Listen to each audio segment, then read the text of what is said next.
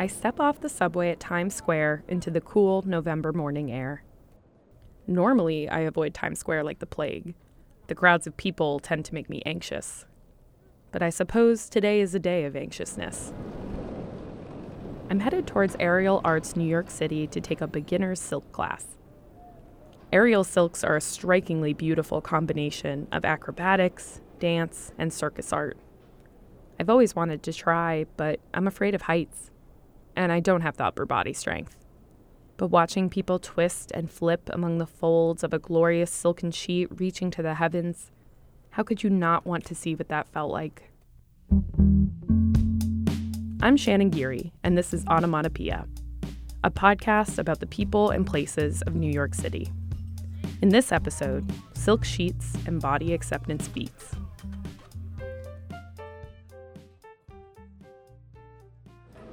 My instructor Lisa welcomes me into the space.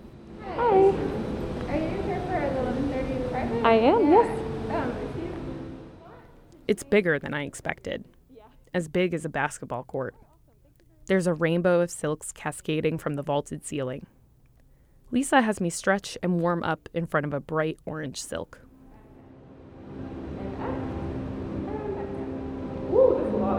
Yeah, it is a lot of core. My chest tightens as I finish the warm up.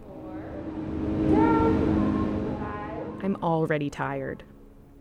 How can I already be tired? A familiar feeling creeps up.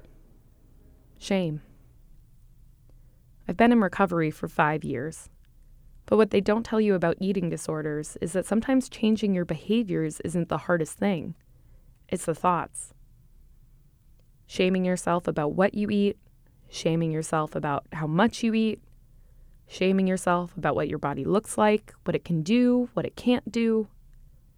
That internal dialogue of shame is hard to get rid of.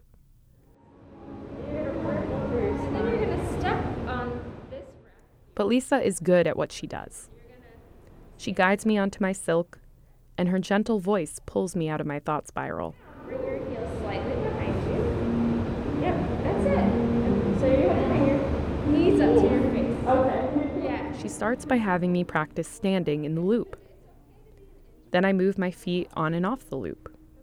Left foot, right foot, left foot, right foot, dismount. Now bring your knees up to your face, not your butt down to your knees. I do squats and leg lifts. I practice adjusting my grip on the strands. Booty up the floor. It's so. Yeah, you know, I know. Every time I pull it, I'm like, it's coming down. it won't come down. And then it's time to attempt a flip. I scoop my butt into the silk hammock and lift my knees to my chest. And now we'll make a little knot, and we'll just try to get upside down. So this is this is Lisa explains that I need to spread my legs and tilt my body backwards while thrusting my hips back at the same time. you're close enough to the floor. That's I take a deep breath and let myself fall back. Yes, that was better. Yep. I try to move my body back, but I can't manage more than a floating plank. My legs are flopping around like a toddler in a baby bouncer. I'm out of breath, sweating like a pig, and making unseemly noises. But I'm also smiling. And Lisa's cheering me on. And there's Dolly Parton on the radio. Of the way. And I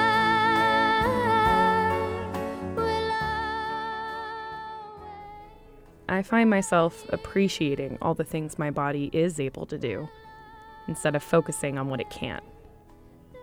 It's one more step towards acceptance.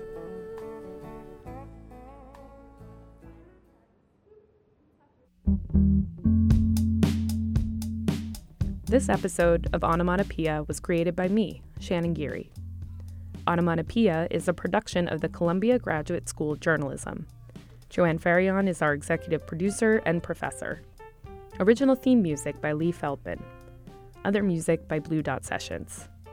Special thanks to Columbia Digital Librarian Michelle Wilson and my fellow student David Newtown.